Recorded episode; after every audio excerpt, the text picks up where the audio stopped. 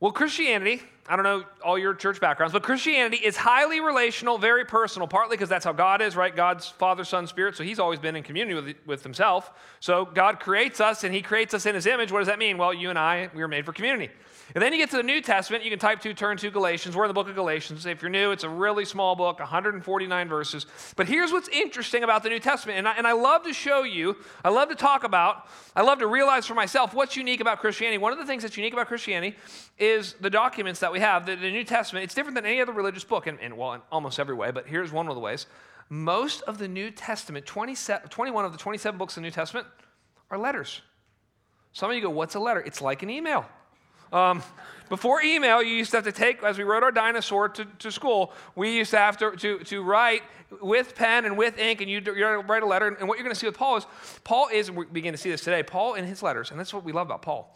Paul is very open, he's very transparent, he's very vulnerable, he's very emotional, he's unlike most men, right? Most men are known for their silence. Everyone's like, what does dad do? Nobody knows. You know, what's, what was dad's childhood like? Who knows? Does dad struggle with anything? Probably, but he wouldn't tell us if he does, right? It's like dad's quiet. Men are known for their silence. Men are known for not being emotional at all unless the football game's on. That's about it. And so what's interesting is the Apostle Paul opens up and he shares his life. And this is super important. Why is it important? Well, because you know, yes, all people are created equal, but, but there are people in human history that are uniquely used by God. And the Apostle Paul's life is super important. I mean, there are three reasons people believe in Christianity from a rationalistic standpoint. Number one is fulfilled prophecy. You go, well, God said it 800 years before it would happen. He said virgin birth. He said born in Bethlehem. Uh, you know, you, you can't choose those things. You can't determine your birth uh, beforehand. So God said something, it was done, fulfilled prophecy. Then other people are like, well, great, the resurrection of Christ, the historical reliability of the resurrection of Christ. We talk about that often, and especially at Easter. That's the second reason people go, wow, this makes sense. Third reason is the life of Paul. And I just want to talk about this for a minute because then we're going to look at his life. I want you to understand that even, I don't know where, I know we're all kind of in different places spiritually in this room, but um, even the most theologically liberal scholars have to admit this. There was a guy named Paul who, two years after Jesus died, said he saw him risen from the dead, and that this man named Paul, his whole life was transformed and changed. Because think about it. It's like, well, Paul was rich for his society. He had a great job. He had lots of influence. He had lots of friends. He had lots of status. He didn't need anything else. And he certainly, it's like, what, it's like, what was Paul's motives to change everything and to walk on an average 20 miles a day? and to suffer again and again and again, and to be misunderstood, and to basically, in everyone's mind, change religions and change jobs and travel all the time and be single by choice. And so we just, I'm just saying, this is why it's so important. We have to wrestle with this. And so what Paul's going to do today, and we'll kind of see this in the weeks to come, is Paul's going to share his testimony. Now, testimony is different than a biography. Like you and I, we love biographies, right? We love movies that are made into biographies. We love, every time you go on New York Times bestseller list, guess what's on there? A biography. What's a biography? A biography is a story about somebody, and how great they are, usually. That's why you read biography. Like, well, you know, Winston Churchill, what, what made him so great? And then you read about it, you go, oh, that's why he was so great. He was normal in some ways, but oh, that's why he's so great. A, that, a biography is about how great a man is. Uh, a testimony is about how great God is through somebody. Uh, a testimony is very, very different. Let me give you an example. So Louis Zamperini, I don't know if I'm saying his name right, but he was, he's the movie, he's the main character that the, the movie um, Unbroken is about. It was first a book, and then it was a, a, a you know, worldwide movie. And what's interesting about that movie is in that movie it says, well, hey, isn't Louis great? Louis kind of look at the, the spirit of Louis.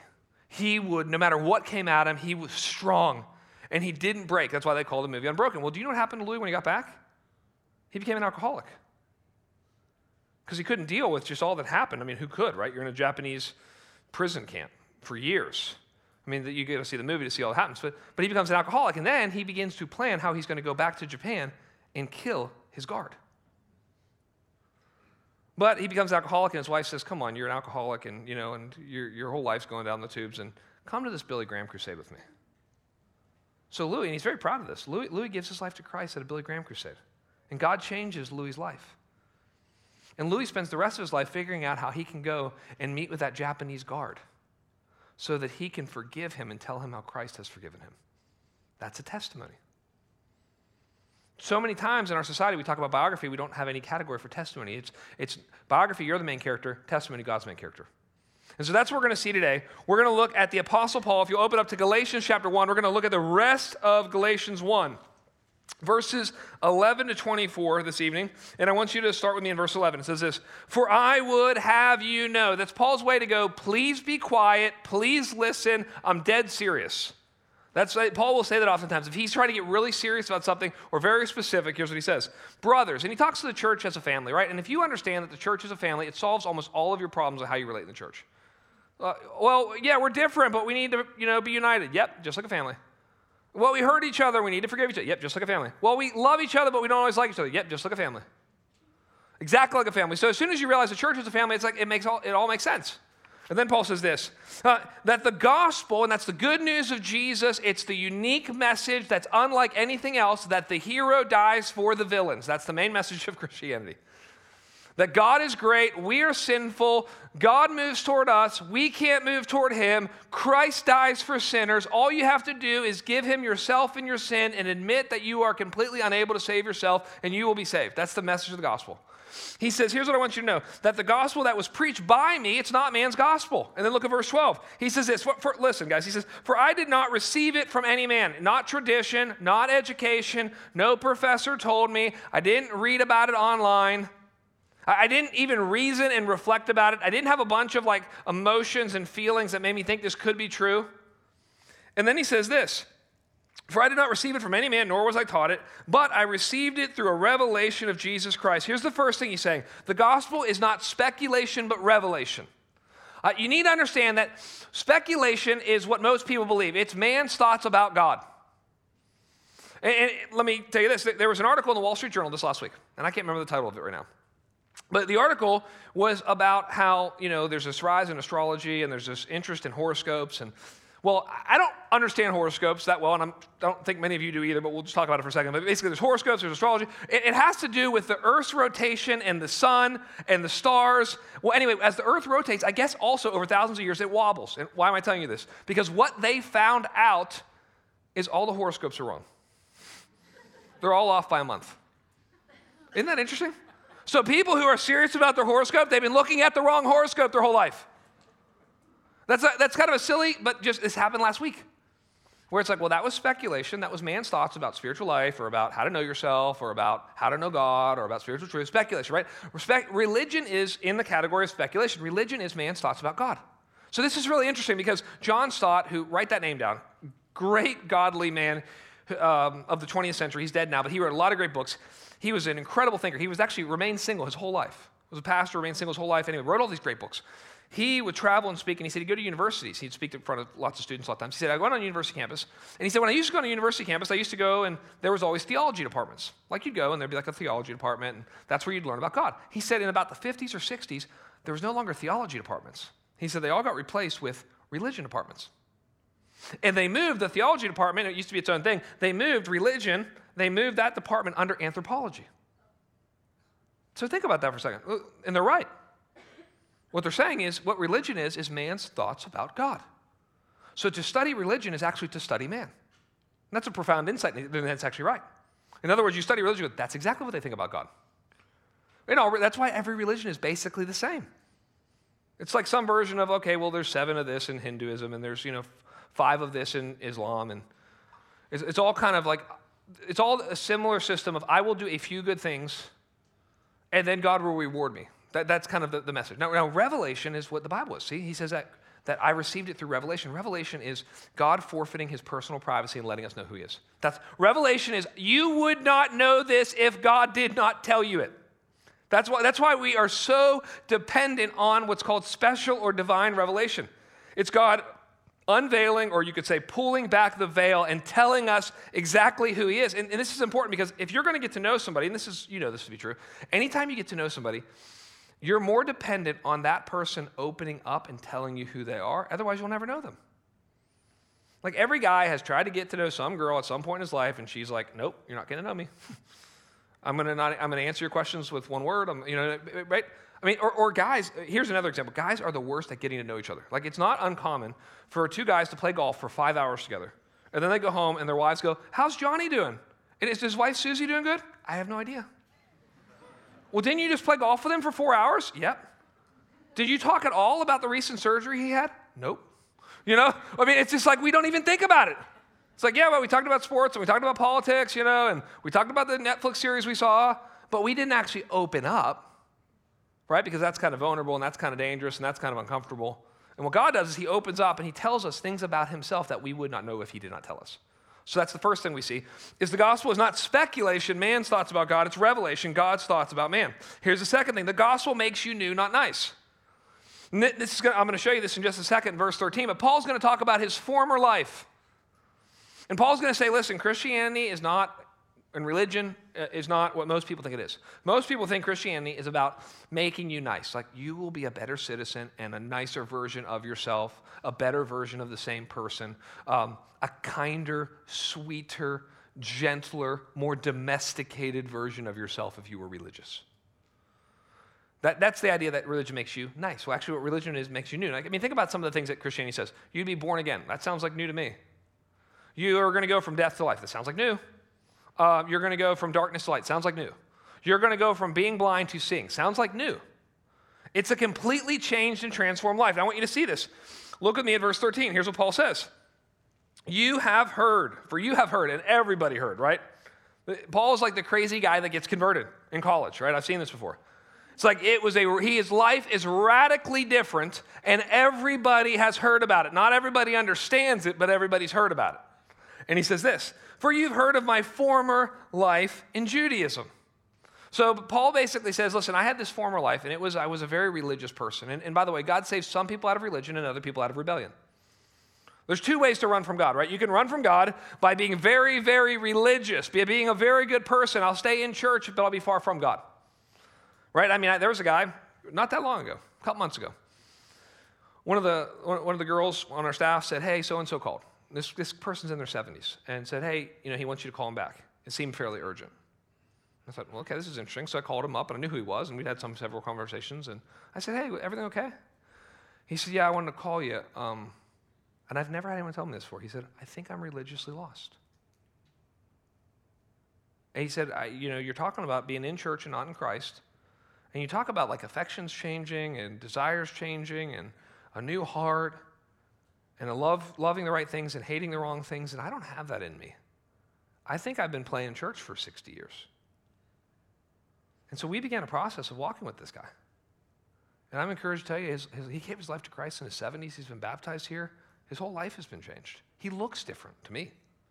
He looks like a different person. He hugs me now every time I see him. And his whole life's been changed, but he was religiously lost.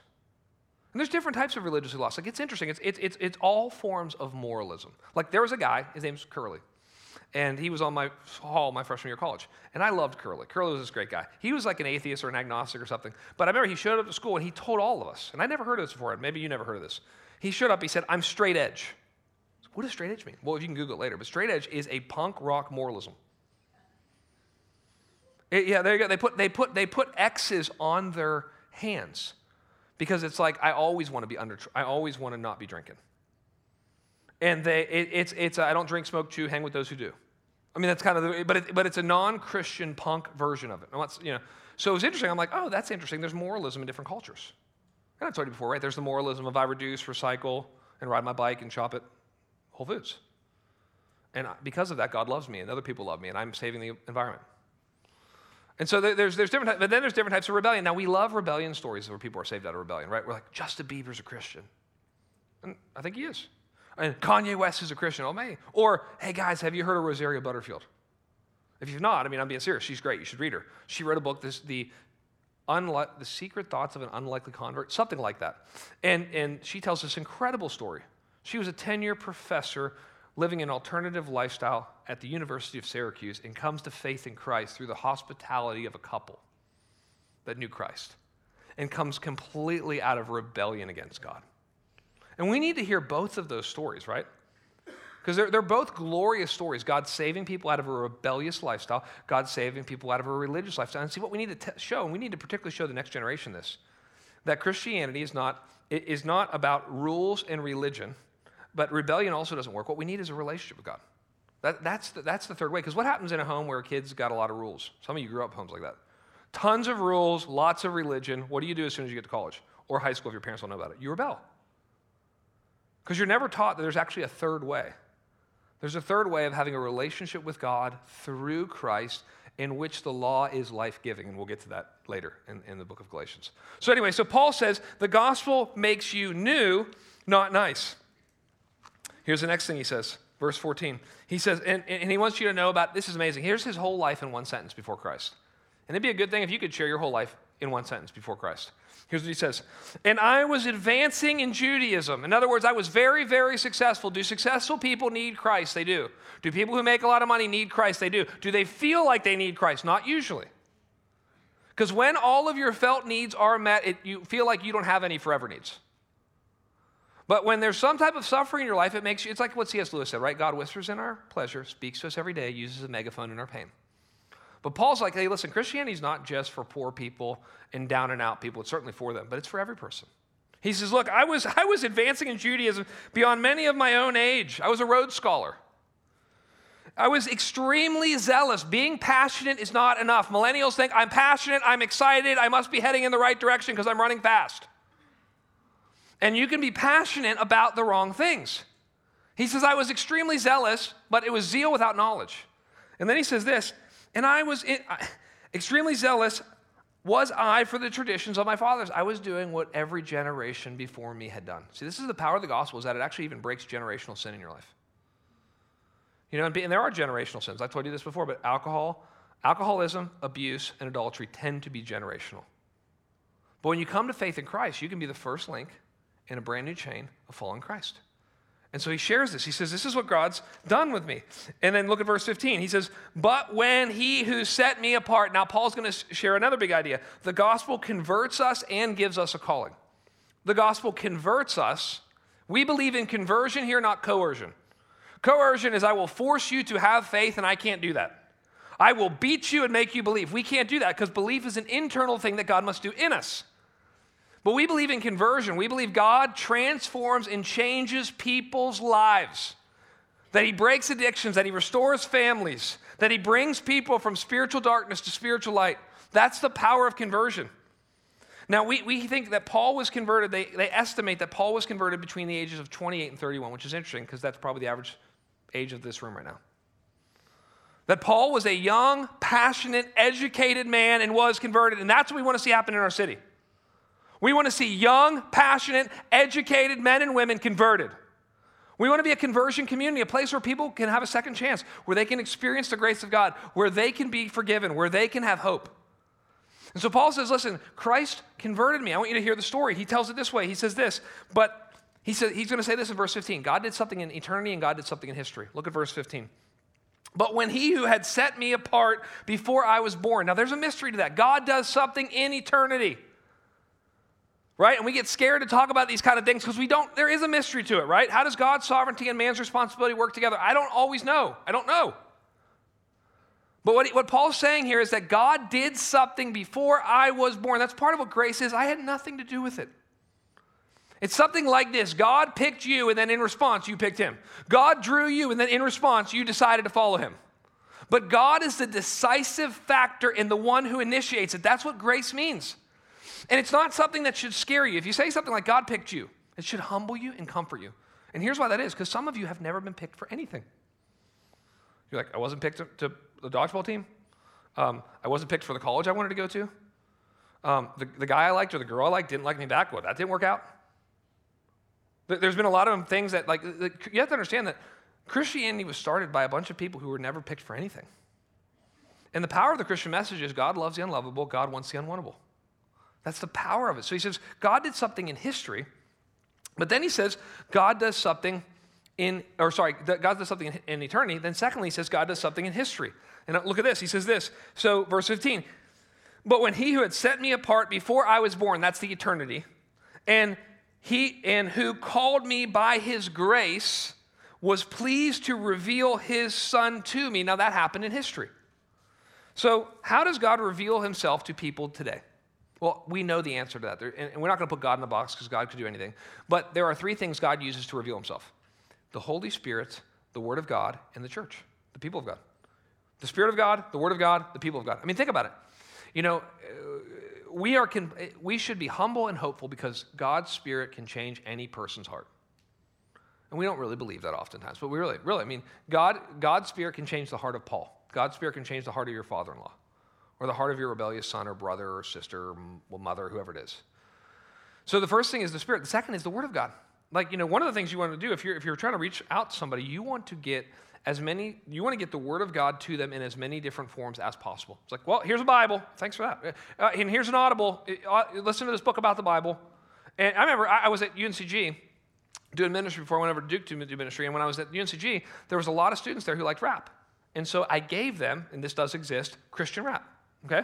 Um, some of you like, I didn't know that existed. It does. Um, Christian and it was really good. It was like Lecrae, and it was all these guys, and I would give them these, these um, well, I just, it was all online. So I just say, hey, go look this up. And they would, they would look it up. And, and, uh, and what I loved about it is it was the Word of God in substance and style and song that they could understand.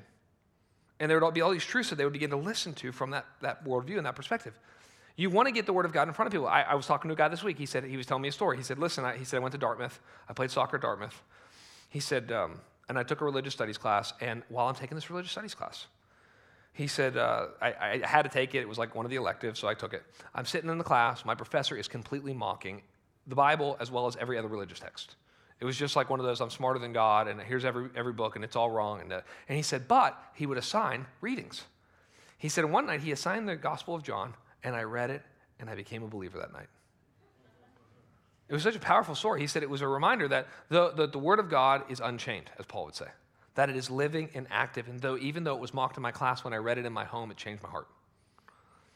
And so that's the power of the Word. And then the third thing is the church, right? It's like the community of believers. And, and if you listen to any testimony, just, I mean, look at, listen for these next time. If you listen to anybody's story about how they became a Christian, and they can tell it to you for like 20 or 30 minutes, if you listen carefully, you're going to hear all three things. You're going to hear something like, well, this was what was going on in my life and God was speaking to me through it. Well, that's the Holy Spirit.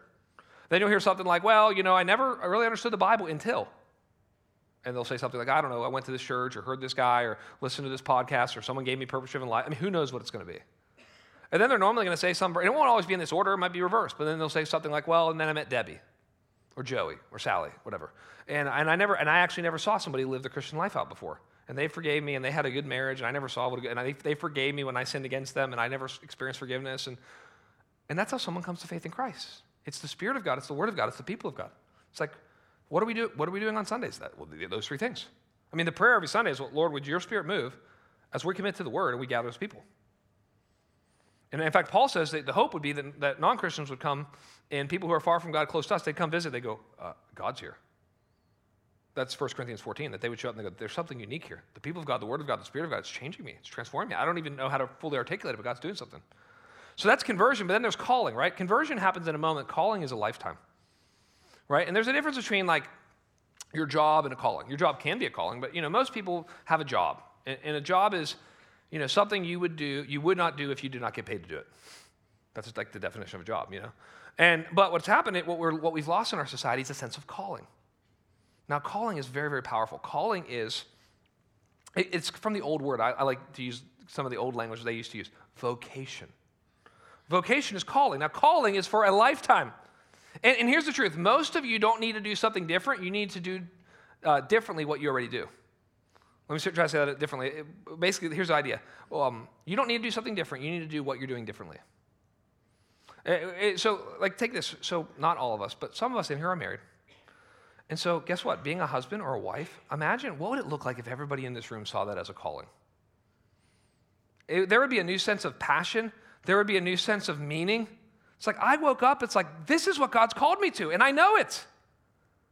And it's actually easy because, right, there are subjective callings in your life, but they're hard to tell. Like, you might say, like, oh, look, should I take this job? I feel called by God to take this job. It's like, well, maybe you do. Or maybe you just want warmer weather and more salary. And who knows, right? I mean, who knows if God, God could be calling you to it, but your heart's deceitful and, you know, good luck and we'll pray with you and we'll try to work it out. But who knows? But then there are is objective callings. It's like, well, I'm married and I've got Bible verses about how I'm supposed to be a husband. That's pretty objective.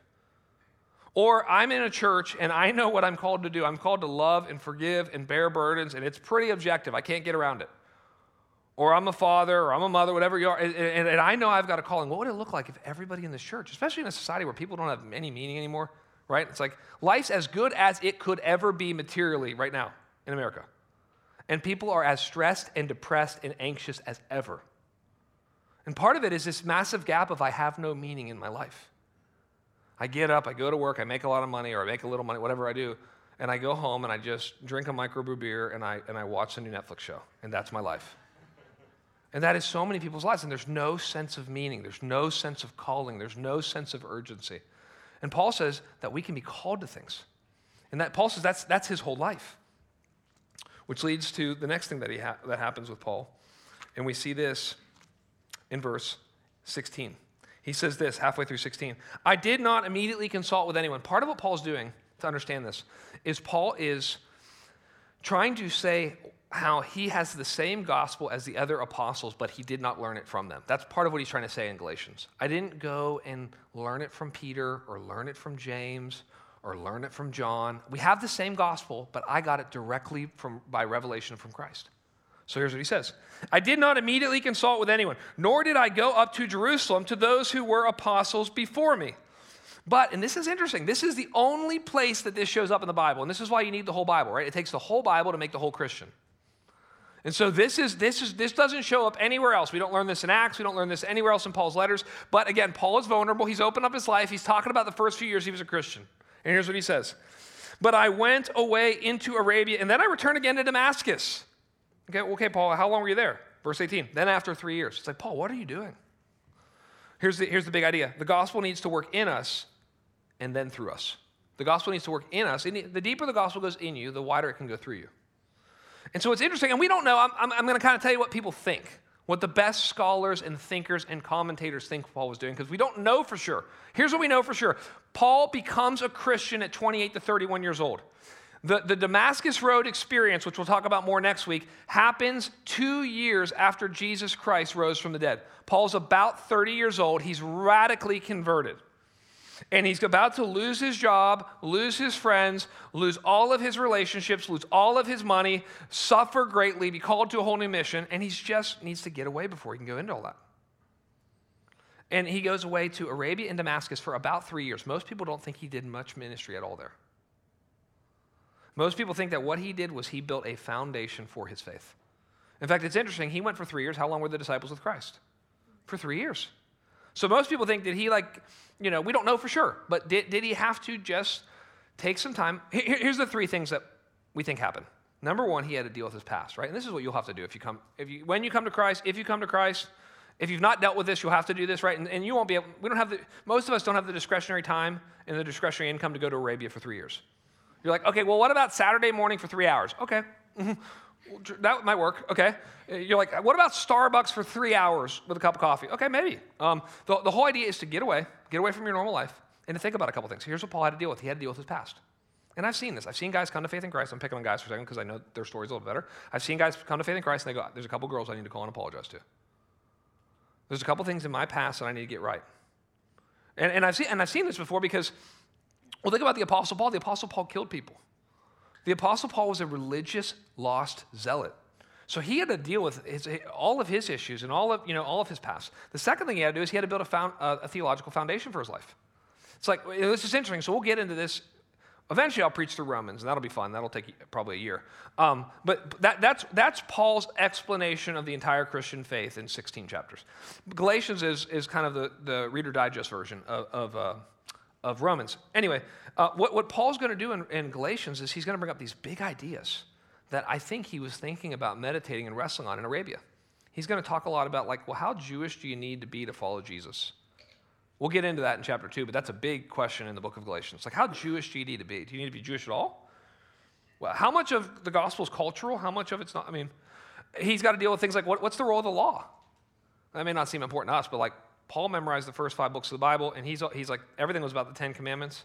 So, how does Christ fulfill the Ten Commandments? He had to deal with a lot of that. Uh, what, what, does it mean that Christ died on the cross for sinners? And he has to think about what is the resurrection. So he has to do that. And then the third thing he has to do is he has to think about his future. Right? It's like, well, his life's different now, you know? And I've seen guys, particularly, I've seen more of this with guys because that's who I discipled, but I've seen guys come to faith in Christ and they have to do those three things clean up your past, figure it out, get, read some basic theology books so you, you have some understanding of the Bible, and then you're going to need to realize that you're now going to have a completely different life than you thought you were right? You come to Christ and no one realizes how much that's going to affect them. Like, come to Christ, here's what's going to change. Who you marry will change if you're single. How you view money, how you view sex, how you view time, how you view everything. It's, and, and, for the rest of your life, that, that's the whole image in the Bible of the, the tree that grows in you. And it's like, it's bigger and bigger. It was a seed and then it becomes a tree. And so Paul says, I go into Arabia and I do this for three years and I get away. Here's another idea with this is that we need to be Christians not just when we're in community, we need to be Christians when we're by ourselves. Right? And I know I often talk the opposite, right? I'll say things like, well, you know, Christianity is not a spectator sport and it's not a solo sport, and you better get in a group and you better be in community. And that's true. The other side of that is you don't want to only be a Christian when you're in community, which happens to people. And they don't even realize I'm maybe not even really a Christian because like I, I was a part of this great youth group and I had a great band and I got emotional every Sunday and all my friends were Christians and I went to camp and I gave and I prayed a prayer and um, and I love when those certain songs come on and I love to sing with everybody, but I'm not really a Christian by myself. And, and honestly, the real, there's two real signs that you're a Christian, like that you'll know that you know that you know that you know that you know that you know that you know personally. One is you're suffering and you're still trusting God through it. And the second is not just that you're suffering, trusting God. The second is you're doing things that are very Christian by yourself when no one else knows it and that you never tell anybody about. It's like you just prayed for 30 minutes for your lost friends and you didn't tell anybody about it. And you just, you've been quietly repenting of your fantasy life because you struggle before you go to bed not to think some thoughts you shouldn't think, and you're working on it. You're not telling anybody, you're just working on it. It's not to impress anybody. You're up early and you're reading the Bible and praying, but not because you're going to tell somebody, but because you actually genuinely enjoy it and it's changing who you are and you feel like you're actually meeting with the Lord. Those are the times you can go, I think I'm really a Christian. So Paul's a Christian, and, and we learn another principle, which is the, the Bible is, is for solitude and against isolation. And those are different, right? There's a tension there. Um, so I, isolation is I, I want to get away so I can do sinful things and not tell anybody. I can be selfish and sinful and nobody will know. Like I was talking to a guy this week, and he was telling me he's a business leader. And he was, he was telling me he has, he, he has several very successful friends in the business world who are Christians, all who have fallen. Not pastors, but they've just, they've ruined and wrecked their marriages. Um, three or four or five guys. And I'm sitting across the table having lunch with him, and he looks at me and he says, It's always three things. He says, It's wealth, global travel, and isolation. He said, Every guy I've seen who's fallen, it's been those three things. They're very wealthy, so they can kind of do what they want. And then they, they travel internationally, so you know, all, all of a sudden they're in Europe or they're in Asia or they're just there on a business trip for three days. And, and they're, but the, that's okay. Have money and to travel, but they're isolated. And so they don't, they're all by themselves, and nobody knows who they are there, and nobody knows that they're Christian, and nobody's asking them questions, and they end up giving in. Solitude is something different. Solitude is I want to be alone in a way so I can be with the Lord, so I can come back and be with people. I actually want to, you know, I want to be with the Lord and I want Him to fill, spiritually speaking, kind of metaphorically speaking, I want Him to fill my tank so that I can go and I can overflow to other people. And that's what happens with Paul, because we'll see what happens next where Paul goes. If you look at me at the next verse, here's what it says. Verse 19. But I saw none of the other apostles except James. So again, Paul's going on. He's like, Look, I've not hung out with a lot of the apostles. The Lord's brother. In what I'm writing to you before God, I do not lie. Then I went into the regions of Syria and Cilicia. Now, this is interesting. I learned something new this week I didn't know. There's a town in Cilicia. The main town in Cilicia is Tarsus. Where's the Apostle Paul from? Where was he born and raised? Tarsus. So this is so, so the Bible's so practical. What do you do after you've become a Christian, you've grown spiritually, God's done something in your life? You go back home and you share with others. You go back and you share first and foremost with those who you are closest to. Right? I mean, this is the Bible t- talks about that, right? Jesus says, Judea, Samaria, the ends of the earth. It's, it's local, national, global. It's, it's, the, what's, it's what's called the doctrine of moral proximity. You are most responsible for the people you are closest to locationally and relationally. And how do you think through that? Well, I was given an acronym recently uh, that I'll share with you guys. It's called Frank with, an, with a C, F R A N C, for how to think through your concentric circle. Uh, the F stands for friends and family. It's like, who are you first responsible for? Well, your, your closest friends, your closest family. It might be your kids that are in the house with you still. Uh, it, might, it might be your spouse that's not a Christian or whatever. It, you know, it might, it might be your very close friends that you see all the time. Okay, friends and family. Second is relatives. It's like, who, who else could you pray? Well, how about your mom and dad that you see at Christmas and Easter and Thanksgiving and they occasionally come in town to help watch the kids or something? Okay, great. We'll pray for them because you're going to see them. You've got a lot of relationship. You've got a lot of investment with them. You could share them. After that, acquaintances. acquaintances are like uh, the guy, you know, and how do you build acquaintances? You build acquaintances by being a local and a regular. It's like you're like, I don't know many Christians, and that happens to people, especially the longer they've been in church, and you know, I don't know, they homeschool and their, their kids are in private school somewhere with Christians, and, and all you know they, they, are busy and they're overwhelmed, so they only have time for community group and DNA group and here, and all of a sudden they, they go, I don't have any Christian friends or non-Christian friends. Well, part of what you do is you're, you're local. It's like, well, you go to the same gym at the same time, and the same person checks you in. You build a relationship. You go to the same coffee shop, you meet the same barista, and you talk to them. You, you, you are a regular, you are a local, and you are intentional in those relationships. So that's, that's the A. And as neighbors. And it's, it's funny because you're like, well, neighbors, why is that so low on the list? It's like, well, part of the reason is we don't even know our neighbors, right? Most of us, Jesus says, love your neighbor. Like, well, first I'd have to know them, you know? And, and, then, and then we, we look, and the only way that you know who your neighbor is, or, or, even like anything about them, is the decal on the back of their car. You're like, they have two kids, uh, uh two dogs. I think that's a cat. You know, they like Star Wars. I could tell by that on the, the decal on the back of the car. It's like, that, that's all we, have, right? Because what happens, and this is the way our houses are, and it's interesting to read about this, like how the way neighborhoods are, are changed now, right? It used to be front porch, no air conditioning until like the 70s. It's like, so front porch, no air conditioning, everybody, and sidewalks, and smaller houses that were close together. And what is it now? Air conditioning, pull into your garage, hit the button before you get out of the car so it closes behind you.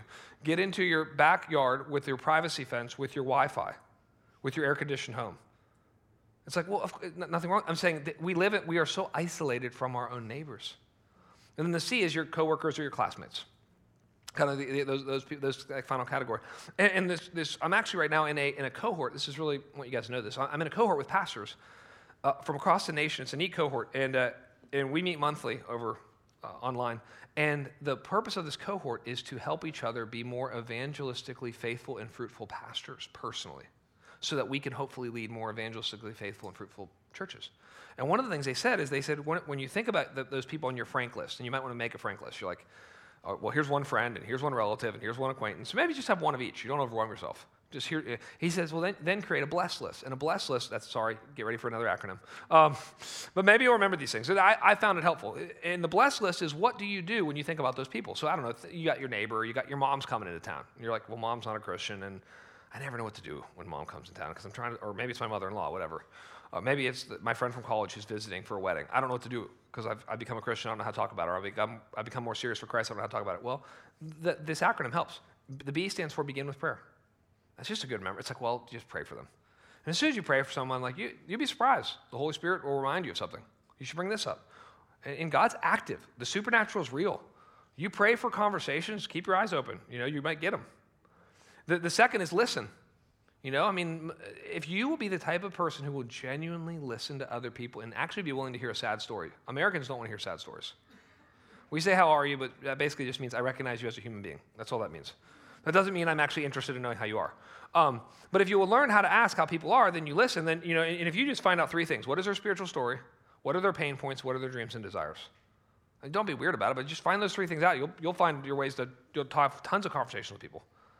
You know, you're going to find out, because what you're going to find out with everybody is everyone's got something going on. It's like, well, they're trying to take care of their aging parents, or they hate their boss, or they don't make enough money, or their kid's rebellious, or they have low level anxiety. Uh, you just find something, you bring the gospel bearing it. Uh, the E stands for eat with everybody, or eat, I mean, just eat. Uh, that's the whole idea of hospitality, invitation, inviting people in, sharing a meal. I've, I've told you this before, but in the, in, the, in the book of Luke, Jesus is either coming to, at, or going to a meal. Coming from, going to, or at a meal. That's the whole book of Luke, basically. Jesus is eating the, eating his way through the book of Luke, basically. Um, and it's all about eating. And in, in almost all of the spiritual stories and conversations and parables that you love happened over a meal that Jesus told. So then there's then there's serve, like serve people, you know, and it's like, well, then that's hard because you look at your neighbor, like, well, there's a couple things I don't even like about my neighbor. Well, maybe I could help, but then I'd have to get involved, you know. Then I'd have, and that's hard. But I, I one guy in my cohort, he's a pastor. He said, he said, he said, I know how to play, I know how to play guitar. And I found out my neighbor wants to learn how to play guitar. And so I don't really have a ton of time to teach guitar, and I probably could charge for it if I wanted to, but what I'm to do is I'm just to teach him guitar. Once a week, he's to come over to my house, we're to spend an hour, I'm to be able to serve him, teach him guitar, but really what I want to do is to build a relationship so I can share Christ with him. And the way that God has opened up for this man to come into my house every week is for me to serve him. And also, sometimes it's actually letting your neighbors serve you, right? I mean, Benjamin Franklin famously said the best thing you could do when you move into your new home is to ask your neighbor for a cup of sugar on the first day. And he said the reason that is is because humans are highly reciprocal, highly. And so what you want to do is you want to start, in not in a weird way, not in an overbearing way, you want to start a reciprocal relationship with your neighbors as, as, as much as possible. And you don't want to be weird. You don't want to go over, knock, knock, knock. How can I serve you? You know? It's like that's going to scare them away. Well, you want to do something like, you know, you might want to ask them to serve you in some little way. Hey, I got to, you know, move this little piece of furniture down the hall. Could you come over and just help me for five minutes? All of a sudden, you, are beginning to build a, a, reciprocal relationship with your neighbors. And the final thing is uh, to share your story, right? And, that, and that, that's, that's the order. Share your story or share that story. Man, if you begin, if you, it's like, man, pray for people, begin with prayer, listen to them, eat with them, serve them, and then share. And if you think about what, anybody on your list that comes to your mind, those are the steps you could take. It's an incredible, incredible journey to take. So Paul does that, and then here's how it ends. Verse 22 And I was still unknown in person to the churches of Judea that are in Christ. They only were hearing it said, He who used to persecute us is now preaching the faith he once tried to destroy. So Paul's life completely changed from persecutor to preacher, from terrorist to evangelist from destroyer of the church to builder of the church, from someone who killed Christians to somebody who discipled Christians. That's a changed life. And then he ends with this and they glorified God because of me. See, Paul never got over the gospel and, and the grace of God, the unmerited, unearned favor and goodness of God toward him that he couldn't help give it away to other people. And, and if you'll learn to tell other people about the grace of God and just be the grace of God for people, it, it's, it's, there's so much joy and there's so much meaning in it. I, I was listening to a dad a wealthier guy, and he, he had said, he said, whenever my kids go somewhere and they need money, I'll say, they're going out, they're a little bit younger kids, like young teenagers. And he said, um, they'll, uh, I'll say, how much money do you need? They're going to some party or something, and they'll say, birthday party or whatever, they'll say, it's 20 bucks. And he said, I'll give them 40. And I'll say, Dad, what, I mean, I only need 20. And he says, what I always tell them is there'll be someone at that party who will need that money. There might be someone at that party whose parents can't pay for that. There might be someone at that party who forgot. And here's what I want you to do I want you to be the grace of God in their life when they don't have it. I mean, how awesome is that? I get emotional talking about it. I'm just like, it's just a little thing. And he said, he said, my kids are just having so much fun. Well, partly it's fun spending other people's money, right? But, but he said, he, he said, but they're having so much fun learning how to be generous and to give away to other people. And see, Paul never got over that because if you read at the end of the story, there's three guys at the end of the story James, and Peter, his name's Cephas, and Paul. So you got Paul and Peter and James. And it's like, look, you've got, at the end of Galatians 1, you have the three most unlikely people you ever think would be good Christians. You've got persecutor Paul, right? It's like eh, Paul, we'll look more at him next week, but he was, he was killing Christians, a completely religious zealot, completely against and antithetical to Christianity, comes to Christ. Amazing, the grace of God. You have Peter, Peter was not looking for Jesus, Jesus was looking for Peter. Then Peter denies Christ three times when he needs him most. And then Jesus, in less than 40 days, restores Peter to the highest office in the church and reconciles himself to him. And then how about James?